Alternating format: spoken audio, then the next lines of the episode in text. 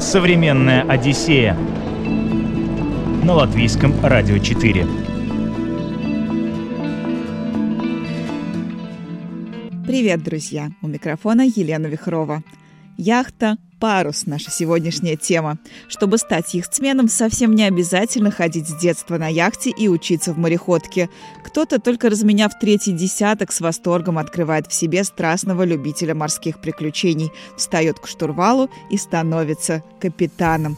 Оказывается, это не так сложно, не так недоступно и не так дорого, как многим кажется. Личный опыт морского путешественника Сергея Бордовского в этом выпуске. Среди яхтсменов никто не скажет на свою яхту, что она яхта, она лодка. Владеть лодкой нормальных размеров, это, в принципе, по затратам и по содержанию, и по всему это сопоставимо с владением, ну, средним автомобилем. Обычно уже во всех яхт-клубах уже есть душ, есть стиральные машины, есть комнаты отдыха там с телевизорами, с микроволновками. По уровню комфорта, ну, здесь это такой дачный домик, который может передвигаться по свету. Поднимая тост, первую рюмку ты отдаешь Нептуну, вторую ты отдаешь яхте, потому что это твой дом, это твоя лодка, это твое живое существо, и уже третью ты можешь выпить сам. Мы проходили Барнхольм, и там я столкнулся с вещью, о которой я в книжках читал, вот когда на море появляются волны из ниоткуда. Когда говорят там слово «яхтинг», все представляют себе там белоснежные паруса, дам в шляпах, платьях, стоящих там и пьющих шампанское, там mm-hmm. мужчин, которые там небрежно за штурвалом курят трубку, смотря вдаль. И он говорит, я хожу в море 30 лет, и ничего подобного я не видел.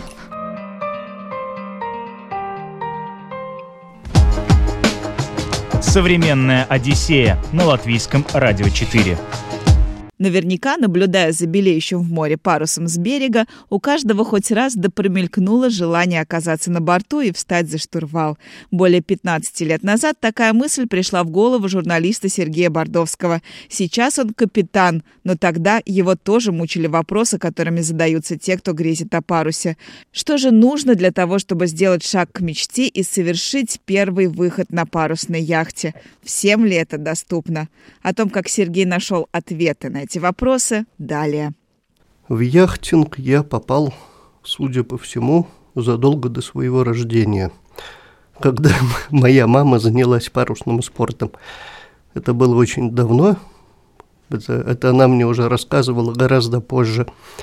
И да, она занималась и в Риге, и в Рижском яхт-клубе яхтингом. Правда, отзанималась она недолго, Через 2-3 года занятий они из Саул-Красты, переходя на Ригу, попали в шторм. Дошли до Риги после этого шторма, но вот с тех пор мама на лодку больше не села никогда. Не надо ей стало это больше.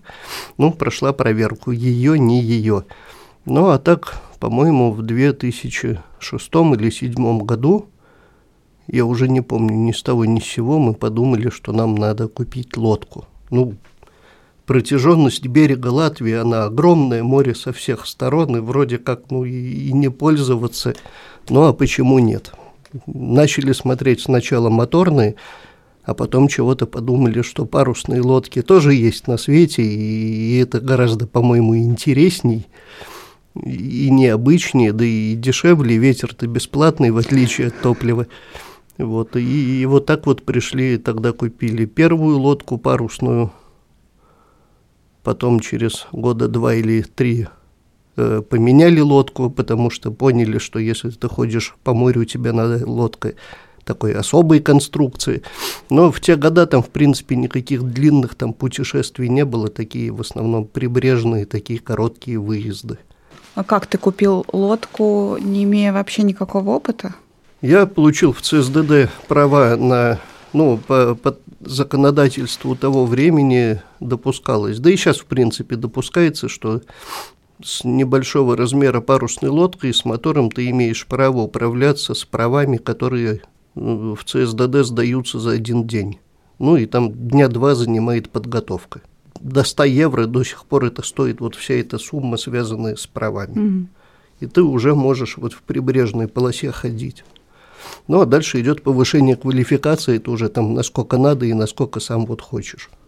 Ну и как вот ты купил э, яхту, и у тебя были только вот эти вот начальные права? Мы да? покупали яхту с гарантией продавца, что он научит нас чему-нибудь. А-а-а. Он сопротивлялся долго, но понял, что иначе мы у него лодку не купим. И поэтому он терпеливо несколько раз выходил с нами, показал азы, но я помню свое э, чувство удивленное, когда вот первый раз мы вышли в Даугаву, поставили парус, и вот это чувство, когда у тебя лодка идет не под мотором, а ее начал двигать ветер. Вот это, конечно, чувство было такое незабываемое, что она вдруг пошла вот сама по себе. Ну и вот так вот дальше по, понемножку, через ошибки, через, э, слава богу, не было никаких больших ошибок, никуда не врезались всегда думали головой и продолжаем думать. Ну, вот так вот и повышали квалификацию. А потом пошел, правда, на курсы специальные уже, там, где меня обучал очень хороший инструктор, его уже нет в живых, к сожалению. Он готовил олимпийских чемпионов. Э, и вот он показывал, как вот, ну, это уже, я уже какой-то минимальный опыт имел, и вот он показывал такие уже более серьезные, такие вот как, как управлять парусной яхтой. И вот на его примере я понял, вот насколько разница большая, когда человек, лодкой управляет человек вообще без опыта или вот с огромным опытом. Это огромная разница. Это сложно? Научиться управлять яхтой? Каждому ли по плечу? Есть такая поговорка, что научиться управлять лодкой, яхтой можно за пять минут. Поднял парус – подтянул шкот, немножко э, подтянул веревочку, чтобы э, парус забрал ветер, и ты уже пошел, все, ты уже вот научился. А вот хорошо научиться, этому надо учиться всю жизнь. Но на самом деле ничего сложного. Я думаю, что так объективно говоря, это на уровне научиться управлять машиной. Mm-hmm. Просто надо вот чуть-чуть в голове что-то перестроить и все. Ну, про практические знания понятно, а вот э, про юридический статус ты капитан? Сейчас у меня права капитан. Есть как бы капитан для внутренних вод, это минимальная категория. Капитан прибрежного плавания, это, я уже не помню в цифрах, по-моему, 20 миль от берега. А у меня сейчас уже следующая стадия – это капитан открытого моря.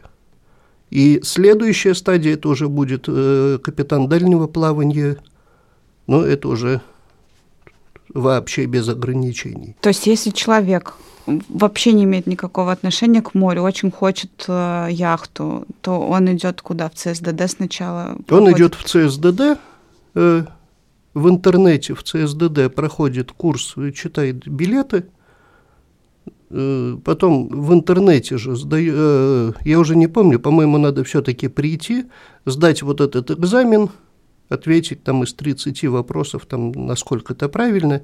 Но это затраты, вот правда, это 3-4 дня подготовки и экзамен. Угу. То есть общий бюджет вот этого мероприятия 3-4 дня и около 100 евро. Угу. Может, меньше.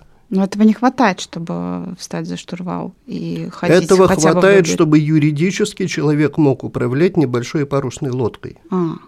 Ходя э, по рекам, по озерам и вдоль Рижского залива, вдоль побережья. Дальше человеку уже насколько хватит рассудка и, и мозгов э, отдаляться от берега и, и смотреть как бы на, свои, на, на то, как он может управлять лодкой, в каких условиях. Угу. Потому что ходить в спокойной воде – это одно, а ходить в неспокойной – это совсем другое. А дальше повышение квалификации – это какая-то теория, и потом ты должен какие-то часы накатывать? Есть, да, есть законодательство, которое э, в Латвии, в мире есть законодательные акты, которые регламентируют, какие требования какой категории. Э, сейчас э, То есть человек должен получить, э, капитан прибрежного плавания, по-моему, он должен пройти 500 миль морских э, на яхте, неважно кем, капитаном, юнгой, пассажиром, mm-hmm. там, лежать пьяным все это время в каюте, это тоже считается. Пройти курс теории и сдать э, элементарные как бы нормативы вождения. Этому всему вот латвийский э, Рижский центральный яхт-клуб, вот там вот я учился – этому всему учат и теории, и практики. Дальше следующая стадия. Ему надо пройти, по-моему, тысячу миль, и тогда он получает права тысячу миль, но уже не надо сдавать теорию. Угу. То есть он при, приносит доказательства пройденных тысячи миль и получает права открытое море. Это вот та категория, на которую я вот угу. получил в этом году уже. И следующая стадия – 2000 миль за пределами Балтийского моря. Это капитан дальнего плавания. Ты к этому идешь или это не Я входит этому, в твои да, планы? Да, да, собираюсь прийти. А... В принципе, в море на это никто не смотрит. Права вот это никто то, что я хотела спросить, как, как проверяются права. Они никак не проверяют. Ну, например, я не знаю, в Швеции, в Норвегии – в Скандинавии человеку вообще не обязательно иметь права, если он на э, яхте, которая для отдыха. Ну, если это не коммерческое судно, mm-hmm. а свое. Он может без прав ходить. Это на его риск и на его усмотрение. Если ты лезешь в море, значит, ты понимаешь, что ты делаешь. А у тебя проверяли когда-нибудь? Ни Право. разу. Даже, даже там на всякие таможенники, когда проверяли, даже они никогда не смотрели права. Но и, наверное, я так предполагаю, что на права все-таки смотрят, если ты арендуешь яхту, что сейчас так популярно. Вот для этого, да. Вот для этого, если люди э, берут в чартер лодки, там в основном на Средиземке, хотя и на Балтике тоже есть эта услуга чартерная, э, вот там смотрят, это нужно даже не для владельцев чартерных компаний, а это нужно для страховых компаний. И поэтому владельцы будут спрашивать права. Есть национальные права, ну вот как, например, вот латвийские вот государственные права международные для прогулочных судов, ну вот как у меня. Угу. И есть права второго типа, это международные парусные ассоциации, они выдают свои удостоверения. Эти удостоверения там и Эстонии выдаются, и в Латвии есть компании, которые вот эти права, э, ты можешь получить эти права. И некоторые чартерные компании, они вот эти права тоже учитывают. Угу. Тут морское право, оно довольно такое, ну, такое вот неоднозначное, кто какие права смотрит. Угу. Но национальные вот эти права государственные каждой страны, они регламентированы и чартерными компаниями они признаются. Современная Одиссея на латвийском радио 4. О яхтинге говорим сегодня в «Современной Одиссее» вместе с капитаном парусного судна Сергеем Бордовским. Сейчас он стоит за штурвалом 34-футовой норвежской лодки 1973 года выпуска под названием «Ариоза». Это мореходное судно было создано Яном Херманом Линге, конструктором, который в числе прочих сделал лодки олимпийского класса «Солинг». Это почитаемый среди их сменов бренд. Яхта эта по типу крейсерско-гоночная. Если крейсер крейсерские лодки – это про комфорт, гоночные – про скорость, то судно Сергея – симбиоз. Она может участвовать и в гонках, но ее капитан не любит спортивный яхтинг, предпочитает неспешные, спокойные путешествия. О том, как это путешествовать на яхте, дорого ли и куда можно сходить под парусом, говорим далее. Я бы хотел сказать, что владение лодкой ну, не надо слово «яхта» ассоциировать с яхтами там Абрамовича и прочие вот эти стереотипы. Поэтому ты употребляешь слово «лодка», я заметила, да? Это числе, более да? профессиональный жаргон. Угу. Среди яхтсменов никто не скажет на свою яхту, что она яхта, она лодка. Причем она лодка и двухметровая лодка, и 25-метровая тоже будет лодкой. Угу. И сказав владельцу 30-метровой яхты, что у вас красивая лодка – вы его не обидите. Это лодка. А, владеть лодкой нормальных размеров, это, в принципе, по затратам и по содержанию, и по всему это сопоставимо с владением, ну, средним автомобилем. многие очень мореходные яхты, они дешевле, чем средний автомобиль. Ну, плюс-минус цены. Да, да. Ну, окей, ну, с 5, с 7, с 9 тысяч евро можно купить мореходную яхту с запасом прочности, позволяющим спокойно ходить по всей Балтике до Норвегии и вокруг. Какие еще расходы требует яхта? Э, яхт-клуб, стоянка в месяц, ну, около 100 евро плюс-минус. 70-50 евро в зависимости от. А зимой? Зимой, ну, 200-300, в зависимости, опять же, от размеров, 200, 300, 400 евро, 500 за сезон. Угу. Ну, вот, скажем, с ноября по апрель. Угу. Можно найти какой-то портик, стоять там бесплатно, если договоришься. Ремонты, чем больше делаешь сам, тем лучше. Если ты научишься делать сам, ты сэкономишь очень сильно. Это даже не экономия, как в автосервисе, это еще больше, потому что специалистов по обслуживанию лодок гораздо меньше. Mm. Но на лодке стоит такой же двигатель внутреннего сгорания, такая же проводка, такой же стеклопластик, плюс-минус такой же, который человек может посмотреть YouTube и пытаться сделать сам. Топливо – это большая статья расходов для яхты?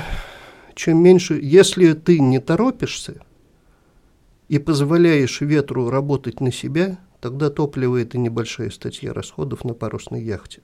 Если у тебя есть ресурс времени, ты ждешь прогноза погоды и идешь с ветром. А вот если ты торопишься и вынужден быстрее достичь точки, ты начинаешь жечь топливо. Но это, опять же, ну, говоря о средних размерах лодок, это там 2 литра топлива в час – за который ты пройдешь 5-7 миль. Ну, это там из Риги в Саулкраста. Ну, например, Рига-Саулкраста – это 20 миль. Ну, сожжешь ты там 5-7 литров топлива за этот переход. Угу. Ну, сопоставимо с машиной, в принципе.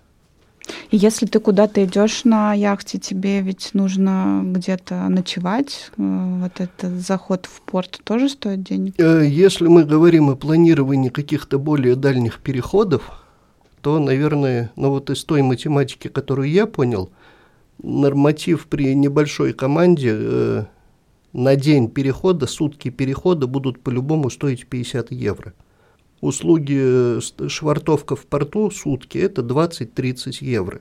Mm-hmm. Иногда 15. В Скандинавии в зимний период можно вообще стоять бесплатно, там это просто все закрыто, привязывайся и стой. Mm-hmm. Но правда там может не быть электричества. Ну вот 20-30, купите еды сутки, сколько человек съест, а в море он ест хорошо, аппетит хороший у всех, поэтому добавляем еще. Ну вот топливо считаем сколько сожжешь, смотря куда вот торопишься, не торопишься. Ну, вот получается вот эти примерно цифры. Ну, а теперь по, про маршруты давай поговорим. Про маршруты. Э, Рижский залив, он прекрасен с точки зрения портов, э, яхт-клубов. Э, в том плане, что яхт-клубы здесь расположены примерно 20-30 миль один от другого. 20-30 миль – это чудесный дневной переход без напряжения. Это часов 5 хода, правильно? Mm-hmm. Скулты ближайшие – это 20, 22, по-моему, 22 мили. Э, если идти туда, на Эстонию, со Скулты можно идти на Салацгриву, там еще будет плюс 20. С Салацгривы примерно 20-30 можно идти на Кихну, это эстонский остров – затем с Кихну миль 10-15 можно заходить уже в Сайримский архипелаг. Э, вот, то есть через каждые 20-30 миль у тебя есть какой-то порт. И собравшись и посмотрев прогноз погоды, ты можешь вот кругами ходить по Рижскому заливу. Еще есть Рухну 50 миль от Риги. Это такой, ну, хороший такой дневной переход. В эту сторону это будет Энгуре, это будет Роя, красивый очень порт. То есть вот, вот кольцо по Рижскому заливу. А что из себя представляет порт? Что, что там есть? Вот ты пришел после морской прогулки, пришвартовался, какие услуги тебе доступны? В идеале, перед тем, как зайти, если человек первый раз заходит, ну, как я вот первые разы, когда заходил во все порты, я сначала звонил, находил в интернете контакты, капитан порта или капитан яхт-клуба, э, где что – звонил, узнавал, можно ли, есть ли свободное место. Обычно свободные места в Латвии есть. В Скандинавии в сезон нету места. Mm. Там все забито битком, туда не зайти. А про Средиземку говорят, это вообще нереально. Но в Средиземке я не был, я не знаю. А здесь, по Латвии, по Эстонии места, в принципе, есть всегда везде. Э, ты звонишь заранее, узнаешь, можно ли идти, можно узнать, сколько стоит. Ты подходишь, там оборудованный причал, ты можешь э, на лодку подать электричество с берега, включить калорифер, там телевизор, зарядить аккумуляторы, если хочешь. Там обычно уже во всех яхт-клубах уже есть душ, есть стиральные машины, есть комнаты отдыха, там с телевизорами, с микроволновками. Ты можешь чудесных... В некоторых яхт-клубах есть гостиницы прямо на берегу, то есть не хочешь там на яхте жить, можешь переночевать в гостинице. Ну, по практике как-то люди, если идут на яхте, то им как раз, ну, в гостинице они так могут переночевать. Mm-hmm. Поэтому инфраструктура хорошая, и, и вот, ну, по уровню, по уровню комфорта это такой очень скромный, ну, я говорю про те лодки, на которых я, я не говорю про новые катамараны, там уровень комфорта, он совсем другой. Mm-hmm. Но здесь это такой дачный домик, который может передвигаться по свету. А у тебя есть любимый маршрут? У меня есть любимые порты. Какие? Э, мне очень нравится Роя, ну, в Латвии, если говорить. Я не знаю, очень уютный такой порт, вот красивый. Э, это Рухну остров, на котором латвийских яхтсменов, по-моему, их там больше, чем эстонских, если в сумме посчитать. Ну, это остров такой самый близкий как бы к Риге, поэтому самый популярный, там, где можно выйти, походить, погулять, ну, и туда никак по-другому же не доберешься, наверное, из Ну, Латвии. теоретически можно с Пярну, по-моему, паромы ходят, или с Куры-Саары. Но, в принципе, да, туда только морем или только по воздуху. Поэтому вот это само вот ощущение, когда ты вот идешь по морю, и у тебя вот остров поднимается из воды, и ты пришел на остров на своей лодке, это не вдоль берега тебе, как бы даже из рои, где там идти близко, ты все равно идешь несколько часов в открытом море, ну, без берегов. Угу. Это другое ощущение. Ну, а до Риги там часов 5-6-7 ты проведешь, конечно, не видя земли на горизонте. Ну, плюс в Рою ты на машине можешь приехать. В Рою, да. Ну и даже в те вот места, в которых ты, вот в те же Скулты, Саукрасты, где ты там на машине и на электричке приезжаешь по сто раз там в месяц можешь приезжать когда ты туда приходишь с моря, это вот совсем другое чувство. Ты такой Магеллан, короче, такой местный, такой раз, вот землю открыл новую. И вот эти места, по которым ты ходил всю жизнь, вот они со стороны моря совсем по-другому смотрятся.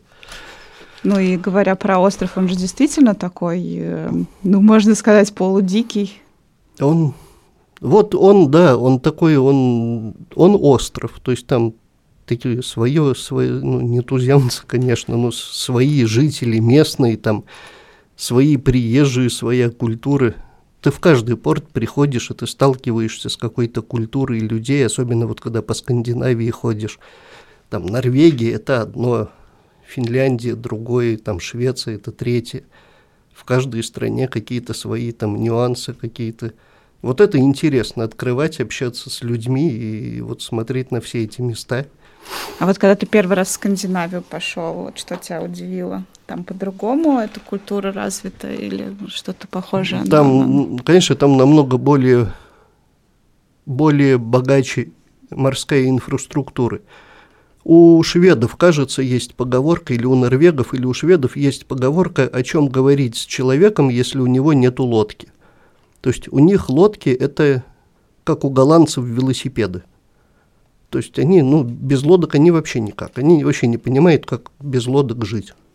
Я даже не знаю, что такое для рижан, вот с чем сравнить, например, там для жителей Латвии. Это даже не машина.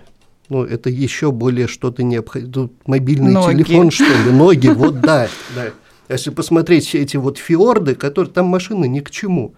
Потому что на лодке ты попадешь из точки А в точку Б гораздо быстрее. И вот поэтому там вот эта своя культура вот этого лодочного, лодочной жизни, этого яхтинга, боутинга, как его называют.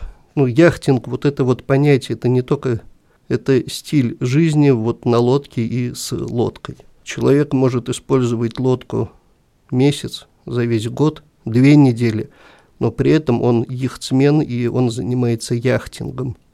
То есть это инговая форма, это процесс, вот, который он mm. все время. В Скандинавии гораздо больше пристаней, портов. Там есть причальчики какие-то, островки, у которых есть деревянные причалы. Там ты можешь подойти, просто привязаться, оставить лодку и куда-то сходить. В Финляндии, там, я помню, мы видели вот ну, их много в Скандинавии, вот островок 10 на 10, там стоит домик, и там причал, вот там лодка привязана. Mm. Ты можешь подойти, попросить разрешения, тебе хозяин не откажет. Да. Да. Ну, как бы, если ты объяснишь, зачем ты туда пришел.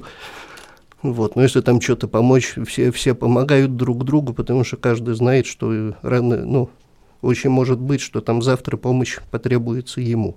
Поэтому все помогают друг другу и, и всегда готовы всем помочь. А у нас же такой короткий сезон, да, достаточно. А как в Скандинавии? Наверное, еще короче, или они там круглый год ходят? Как, как там это происходит? Э, на западе Скандинавии там теплее за счет Гольфстрима. Там через Северное море идет это теплое течение с Атлантики, и поэтому там теплее. И вода теплее, и климат в целом, поэтому там сезон не короче, чем у нас. Э, Финляндия туда, в сторону России, да, там холоднее, там короче сезон.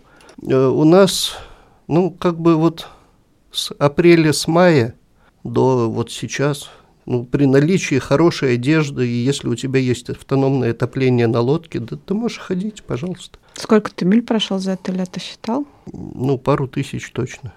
По, по Балтийскому да. морю, да? Больше. Ну, больше, я не знаю. Ну, как бы я вот тысячу я прошел где-то с апреля до июня, июля. Это мне тысячу, я знаю, потому что мне это нужно было, чтобы право получить вот эту новую категорию. Mm-hmm. Дальше я не считал, но прошел ну, не меньше, чем вот было. А как ты, кстати, доказывал, что ты действительно прошел эти 2000 миль? Ну, яхтинг – это такой джентльменский вид спорта, как называют, говорят. То есть, если ты пишешь, что ты прошел, ты за это отвечаешь.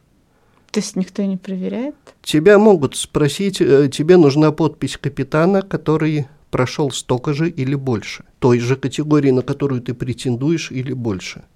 И, в принципе, очень по человеку легко понять, он был вот в этих портах или не был. Два-три наводящих вопроса, и как бы все понятно. Но даже их можно не задавать. Ну, ты отвечаешь перед собой за то, что ты говоришь. И самое главное, ты отвечаешь перед Нептуном за то, что ты говоришь.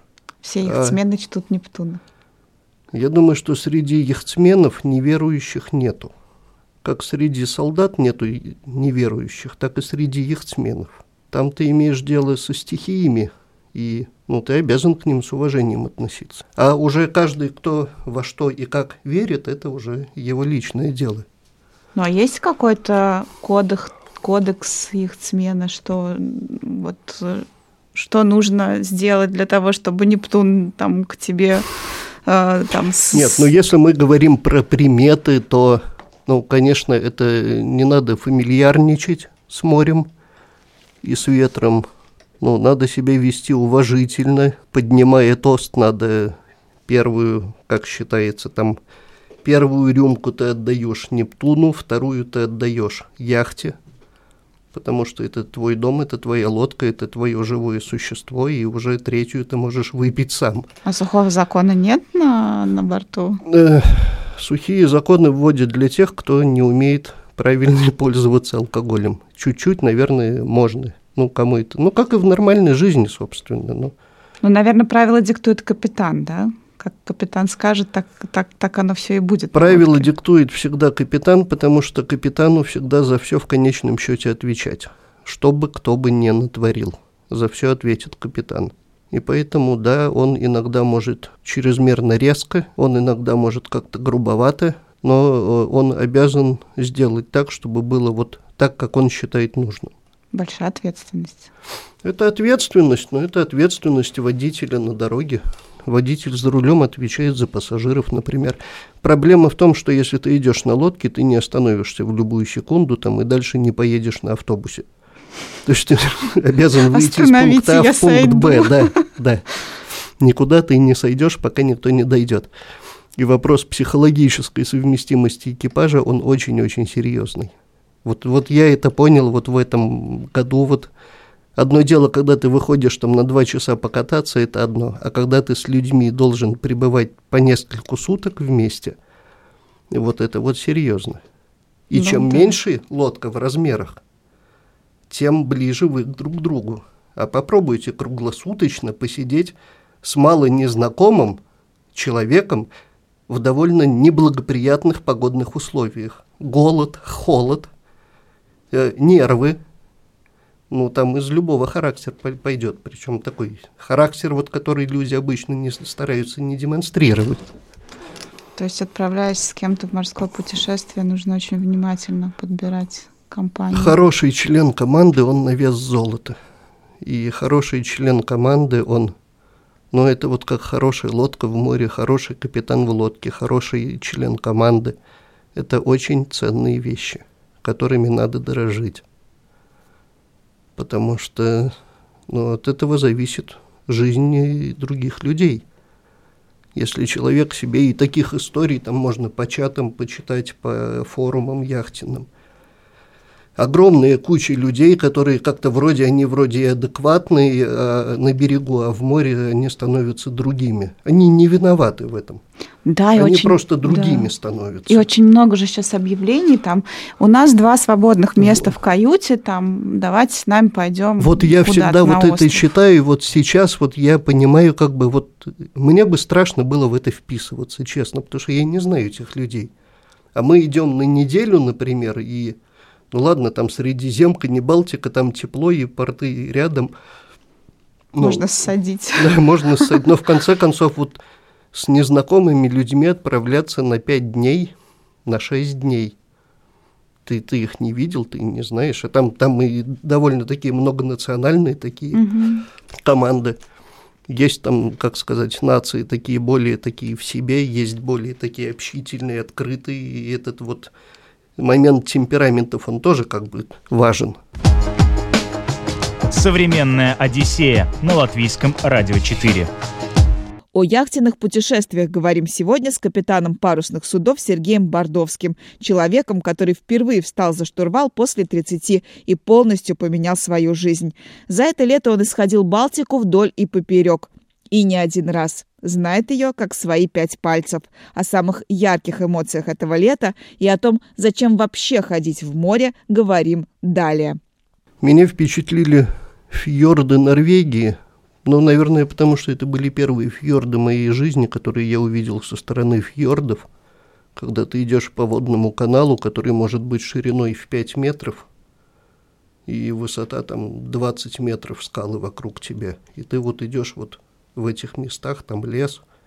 То есть там появление викинга с топором, это естественно. Ну, как я бы не удивился, если бы он там был. Но это вот первые, вот это первые переходы, которые как раз вот они вот впечатлили.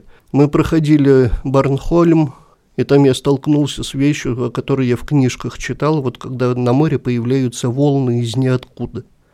То есть вот волны, которые там, ну, там метр-полтора волны у тебя идет слева – и вдруг из непонятно откуда появляются 3-4 волны там высотой вдвое выше из другого направления. Кораблей мимо не было, никто не, ход, не шел мимо. Вот откуда они взялись. И вот они прошли, и все, и все по-прежнему. Я понял, что такое в Каттегате, это, это в районе вот между Норвегией и Швецией. Я услышал первый раз, как в такелаже начинает петь ветер. Он не свистит, он поет. И он у тебя в голове озвучивает мелодию, и ты эту мелодию слышишь. Вот как, как ты слушаешь песню в наушниках, ты заснул, проснулся, mm-hmm. и у тебя в голове вот эта песня продолжает играть. Вот так вот ветер играет на такелаже. Ну, ночное море, оно, конечно, там удивительное всегда. Там какой-то штиль, когда ты не видишь, где кончается море, начинается небо. Там около юга Швеции мы в августе несколько часов провели в дрейфе. Ну, ветра нету, короче, вот мы стоим. Вокруг вот ничего, и мы стоим посреди моря, ждем ветра. Ну, решили мотор не включать, и вот mm-hmm. решили все-таки дождаться ветра. Вот это ощущение, когда вот ты стоишь, и вот ветра нету, ну, жить... Ничего нету. Ничего нету, ну, ничего нету, иди занимайся чем хочешь. А телефоны, кстати, есть? Интернет есть? Интернет, э, ну как, скрылся берег, интернет пропал, обычный интернет. Mm-hmm. Есть всякие технологические решения, которые через спутник позволяют послать там или сигнал, или получить прогноз погоды. Вот люди, которые уже там дальше переходы планируют, они уже должны об этом задумываться. Пока ты идешь вдоль берегов, у тебя есть интернет и куча вообще сервисов угу. доступных. А вот когда ты в открытом море, то тут уже, тут уже другое. И это требование и по оснащению лодки, конечно, и по умению. А в экстренные ситуации какие-то попадал? Какие-то штормы? Шторма? Да слава богу, нет. Мы смотрим на прогноз погоды, мы заранее преувеличиваем возможности его ухудшения, мы заранее перестраховываемся. Потому что, ну, изобразить из себя героя, выйти в море в неподходящую погоду, обкакаться от ужаса, я извиняюсь, и потом вернуться и больше на лодку не ходить, зачем? А вот когда ты постепенно вот растешь, у тебя, у тебя постепенно увеличивается диапазон возможной погоды, когда ты можешь ходить. И сравнивая, вот на, смотря назад, ты понимаешь, вот насколько большой прогресс. Но, в принципе, стресса ты там нигде не получил. Ну, ты же ходишь, мы как бы флот некоммерческий, мы для отдыха. Поэтому мы идем туда отдыхать.